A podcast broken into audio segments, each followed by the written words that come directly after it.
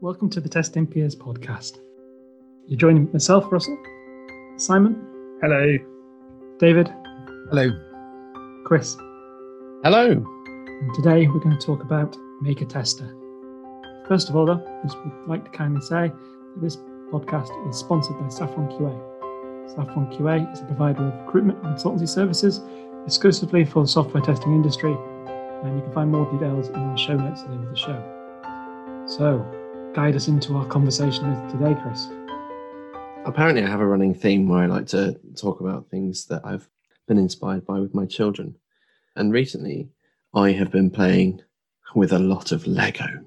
Now, I don't know if anybody's ever seen the Lego movie, but in that film, there is a character who is obsessed with creating the exact design of a Lego build and it to the point where he actually glues it together because he's so obsessed with only having it built and then leaving it as is. For me, and for many, the joy of Lego isn't just being able to create those things, but it's also actually being able to be so much more creative from it. And there's a quote from my favorite book that I've got for you. I'm going to do a little reading for you this week. I hope you're excited. Um, it's from the book Sophie's World by Jostein Gaarder, and it goes like this Why is Lego the most ingenious toy in the world? For a start, Sophie, who's the main protagonist, she wasn't sure that she agreed that it was. It was years since she played with the little plastic blocks, and moreover, she couldn't, for the life of her, see what Lego could possibly have to do with philosophy. But she was a dutiful student, so she rummaged on the top shelf of her closet. She found a bag full of Lego blocks of all shapes and sizes, and for the first time in ages, she began to build with them. As she worked, some ideas began to occur to her about the blocks. They're easy to assemble, she thought, even though they're all different and they all fit together. They're also unbreakable. She couldn't remember having seen a broken Lego block. All her blocks looked as bright and new as the day that they were bought many years ago. The best thing about them was that Lego, she could construct any kind of object, and then she could separate those blocks and construct something new. What more could anyone ask of a toy? Sophie decided that Lego really could be called the most ingenious toy in the world. But what it had to do with philosophy was beyond her. And interestingly, I think it's got a lot to do with making testers. Because when we are looking for testers, we're not looking for that complete, by design, out of the box, one size fits all person. We're not even looking for necessarily a complete person.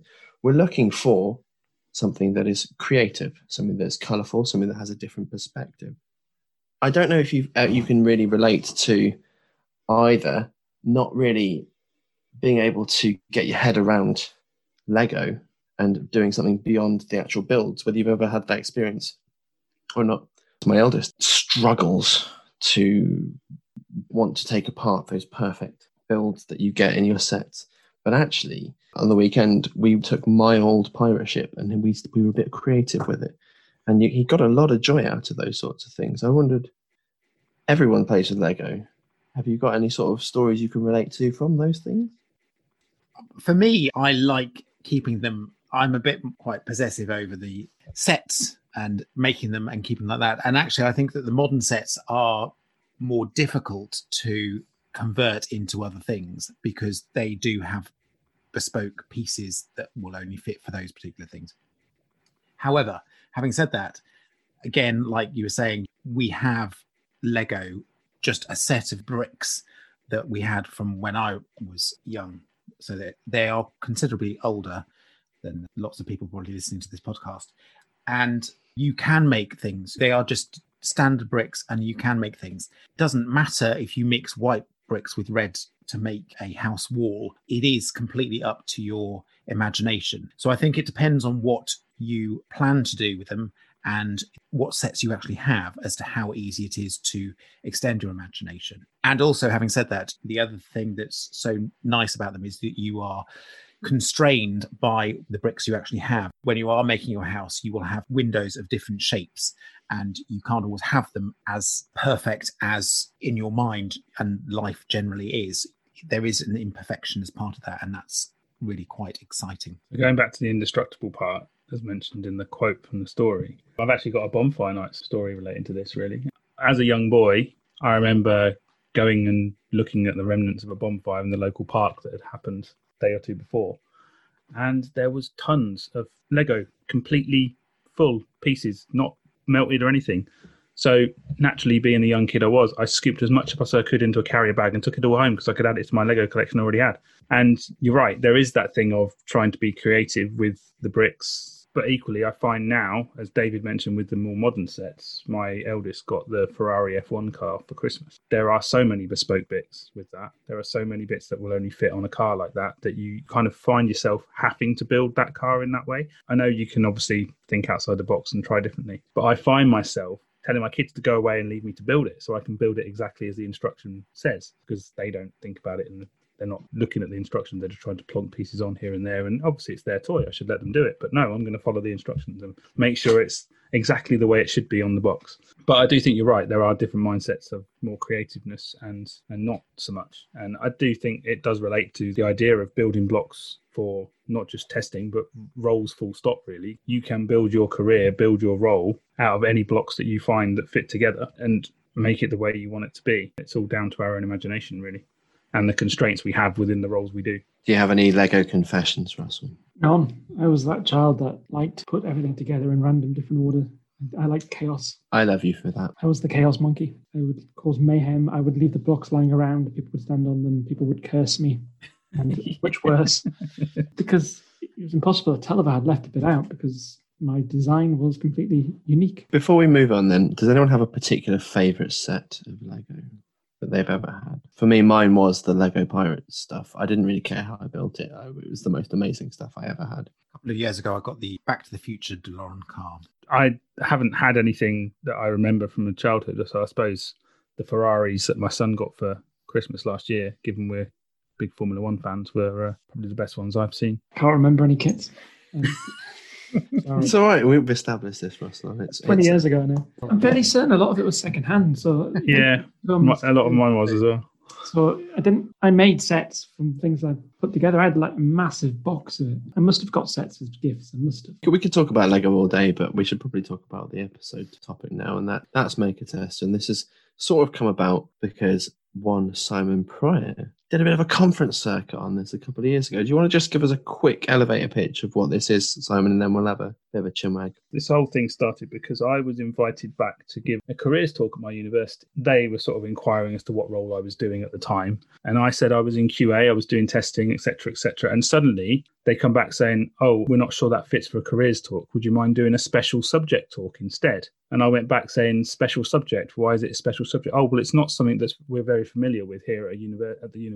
We're, we're not sure it's a very prevalent role, so we'd like you to come and talk about it as a special subject. And I backed out at that point and said, "No, I think you'll find in the industry it's very prevalent. I'm surprised you're not teaching it." And then I looked back at what I'd learned during my university degree, and I'd learned about seven or eight different programming languages, from anything from assembly language to Prolog to Lisp to C++, C Sharp, etc., etc., all the usual ones, but hadn't really touched on testing at all. The only testing I did in the whole course was for my final year project. We had a you must do some testing as part of your project, and I'd done literally a small spreadsheet with about 10 tests for my UI that I designed as part of my final year project. That was the only testing experience I had. I didn't know it was a career before I, I went out into the real world so I started researching other universities to see whether anything was actually materializing as far as syllabuses for universities. Out of the top 25 universities, I contacted the departments of computer science. I talked to them about their courses. Only two out of the top 25 had any modules that had any content around software testing or software quality. I won't go and name them now because this is four or five years out of date. So I'd hope things have moved forward. And that is something I plan to look at. But it really got me thinking that this is part of the reason why, when I was hiring graduates at McAfee, we'd go out and we'd be looking for QA as a career path, and you'd get nobody in the queue to come and talk to you about QA. You'd get loads in the development, you get loads in the, the cybersecurity specific careers because they'd done ethical hacking degrees or whatever else they were doing at that point.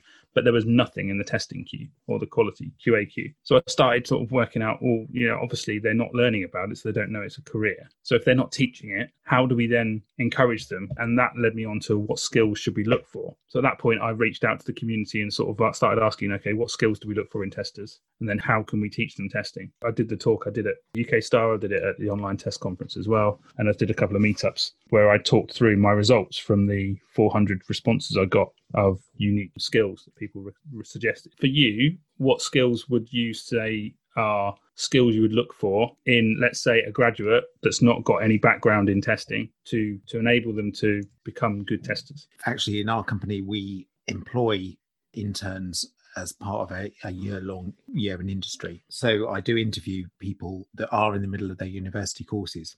And it's similar to what we've said before. We look for that spark of what actually the sort of inquisitiveness, the interest in breaking things or, or finding out how things actually work and then trying to work out how it actually does. And there is that certain thing. It doesn't necessarily matter whether they're good at coding and stuff. It's the inquisitiveness and also sharing the, the excitement of actually investigating those sort of things. And also for our company, it's learning because they're not on one project all the time. It's the continually learning and trying out new things. Yeah, that's what we seem to, to actually look for. And also the communication skills so that they can share what they've discovered and their enthusiasm. Because sometimes as older testers or more experienced testers, we forget what it feels like to have that first feelings. And so if they can share that enthusiasm with the rest of the group, then that's always a bonus because it, it reinvigorates other people in the group. I think it's always a very interesting question. I guess you're looking for team players. So that goes to David's and talk about you know, teamwork and communication. You can't really be a good team player. You can't communicate with your team members. That learning those sorts of things. Empathetic people, people that can pick up things, technical as well as soft skills fast. Those are kind of key things, but they're also the key skills for a lot of other jobs. I would just describe a developer in my head as well. Yeah, agreed. Those are the people that you want to collaborate with and work with. The whole Make a Tester initiative, I think, raises a very interesting point about education itself. Yeah. Should testing be a degree? Should testing be something that's taught directly, specifically? Or should it be plug into developers or should it be, you know, should it be a separate thing? And that probably takes us on a completely different tangent. It's a useful point, and I think part of the difficulty I had when I was doing this research into trying to work out what the next steps forward was, we don't look for people that fit in a box. Best testers I know are not people that you can fit in a box. They are people that think very differently, and every one of them is very unique, very different to the to the next one. Doing a degree in testing would suggest that we're going to churn out 250 people from a university that all think about testing in the same way. And that goes back to the biases again that we talked about in the previous episode. And do you end up with people that will only think the same way towards testing? Being devil's advocate, do you get that from every other degree? Like developers, do they all think the same? Are they all no? I, I, get that, and I, I I see your point, and it's just it's a concern I had. But you're right, not all developers come out the same.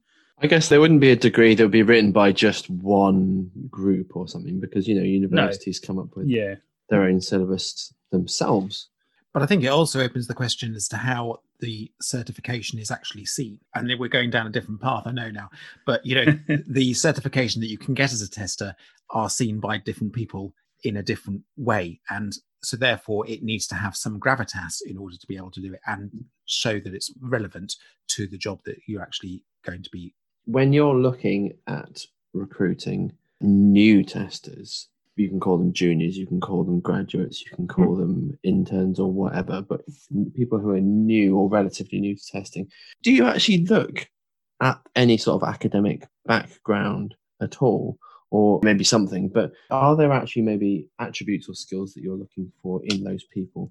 Rather, because for me, the background academically the fact that we haven't all come from the same place provides us with mm. a great deal of diversity and perspective that we wouldn't otherwise do. I mean, I did a session inspired by Mr. Simon Prior's Maker Tester at my workplace, and one of the questions we asked was, "What do you think makes a good background for a career in testing?" And we had like creativity, the arts, people skill based stuff, diplomacy, maybe politics, technical skills, games, statistics, and the whole conversation was around the fact that diversity and coming from different places is the key. Yeah. for great testers, we shouldn't all be the same. And and so I wonder if even discussing about universities is, is necessarily the right thing to go. and that was kind of where I was starting to lean with the research was doing a degree in testing or whatever isn't mm-hmm. necessarily what we need to look for. We need to look for people that come from, as you say, a diverse background. Some of the best testers I worked with have done English and history degrees. It's definitely down to, to what their mindset. A degree, certainly in the UK, is one of those steps that people have an idea of when they leave school, do your A levels, next stage degree Yeah. in anything, uh, often, maybe a field. And it shows a level of aptitude versus generally the field that you want to go into. But I think the bigger concern that I got from that research is not just about not having the testers coming out of university or coming out ready to start a job in testing or wanting to do a job in testing at that point. It's the fact that testing is not taught at all. It means even the ones that come out as developers haven't got any awareness of testing as part Yeah. of the industry. So when they go into their jobs or the whatever roles they have, they're not the ones that are open to start doing unit testing. They're not the ones that are starting to learn how to shift testing left to be part of the team's responsibility and not just down to the testers because they've got no exposure to it.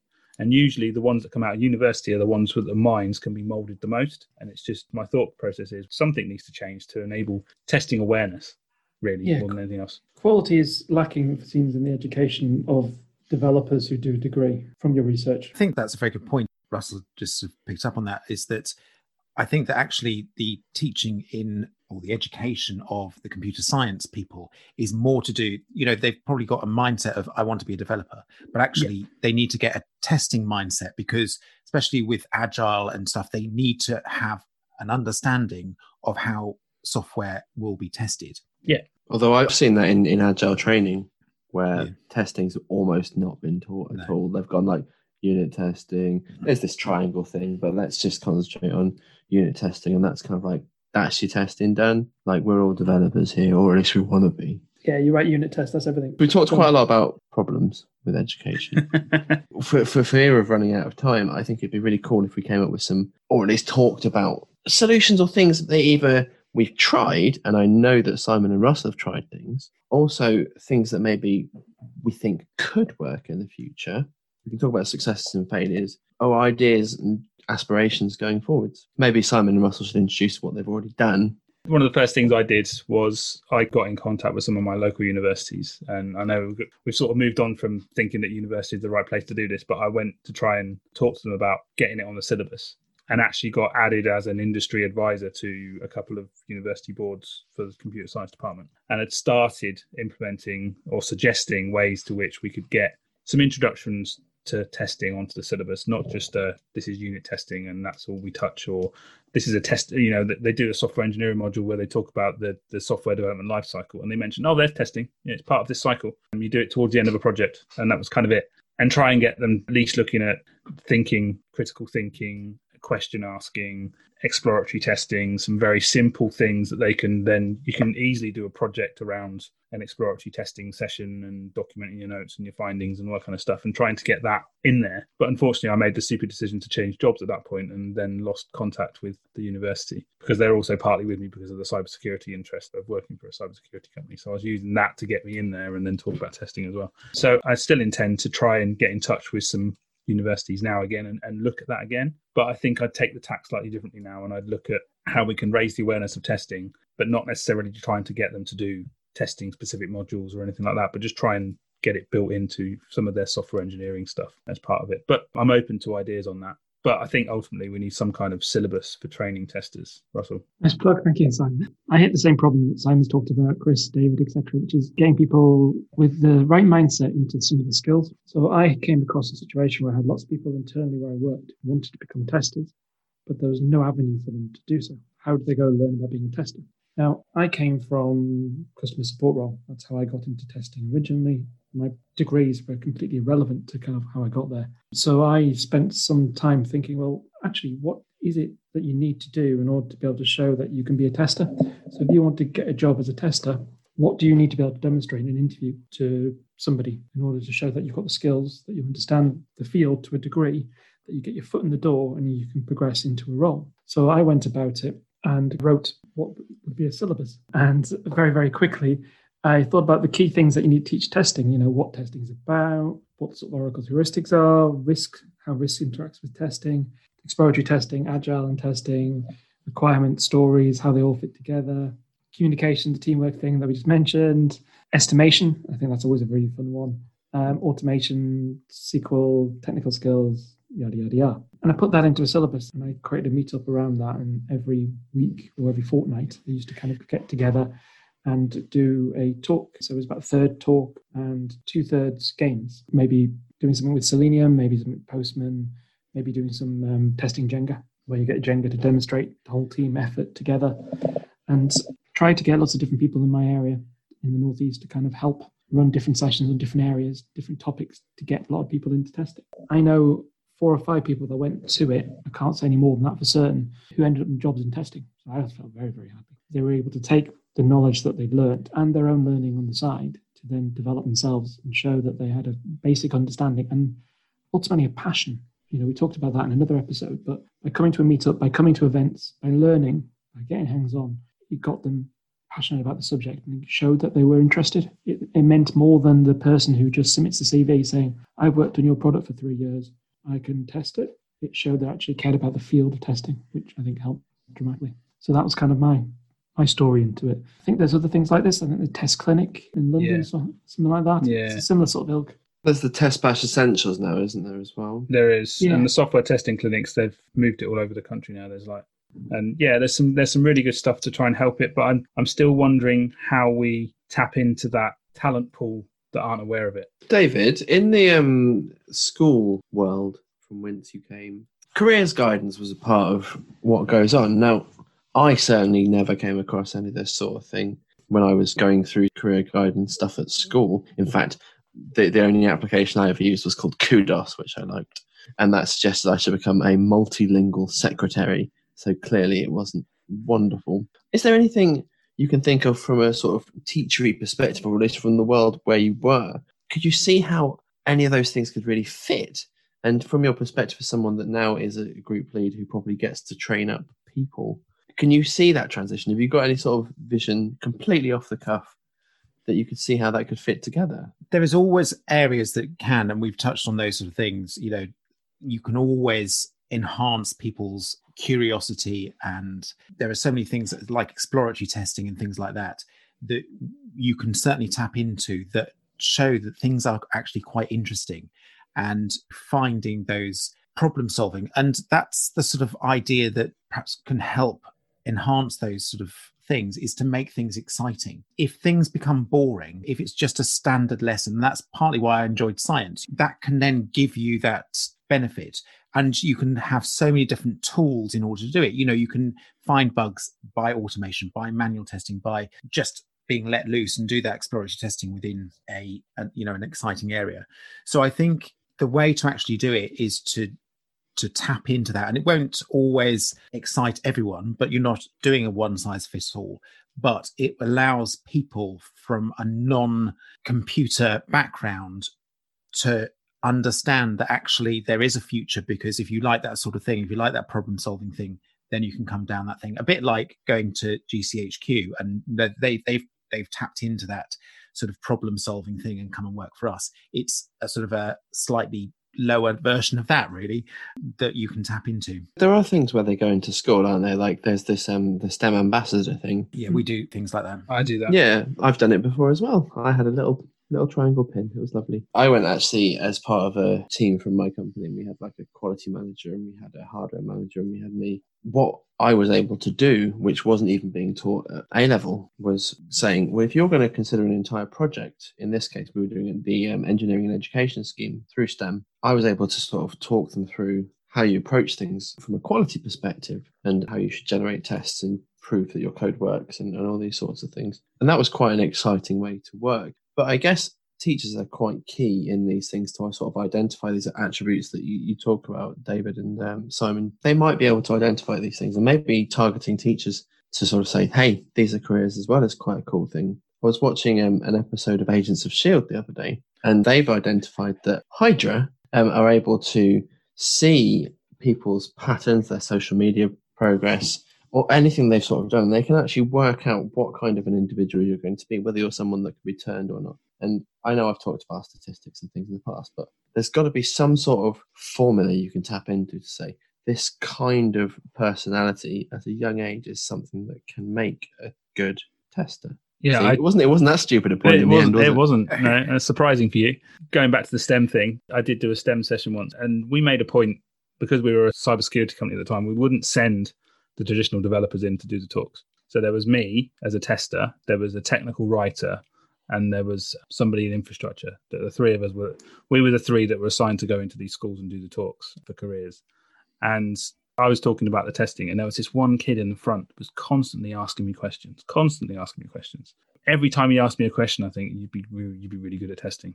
And the teacher said to me afterwards, he actually came and found me and said that guy would be great as a tester. From what you said, would be great as a tester. And it's one of those things where you know I wish there was a way at that point that I'd been able to sort of say, right, come and work for us, or, or here's an exercise, go and look at this. And I'd, I'd introduce them to Ministry of Testing and, and other sites they could go and learn stuff. But you can never guarantee that anyone's going to go and look at that stuff afterwards. Mm. So it would have been nice to be able to follow up and do more with those kids that showed interest in those sessions. It's always mentoring. There is, there's obviously the way you go into schools to do that is quite tricky. Yeah. You know, STEM on the age. ambassadors, yeah, STEM ambassadors themselves can't go in and do that unless you've got, you know, this whole stuff to get in place. Maybe you should But- start a podcast where you talk about these things. Well, funny Oh, you should say that.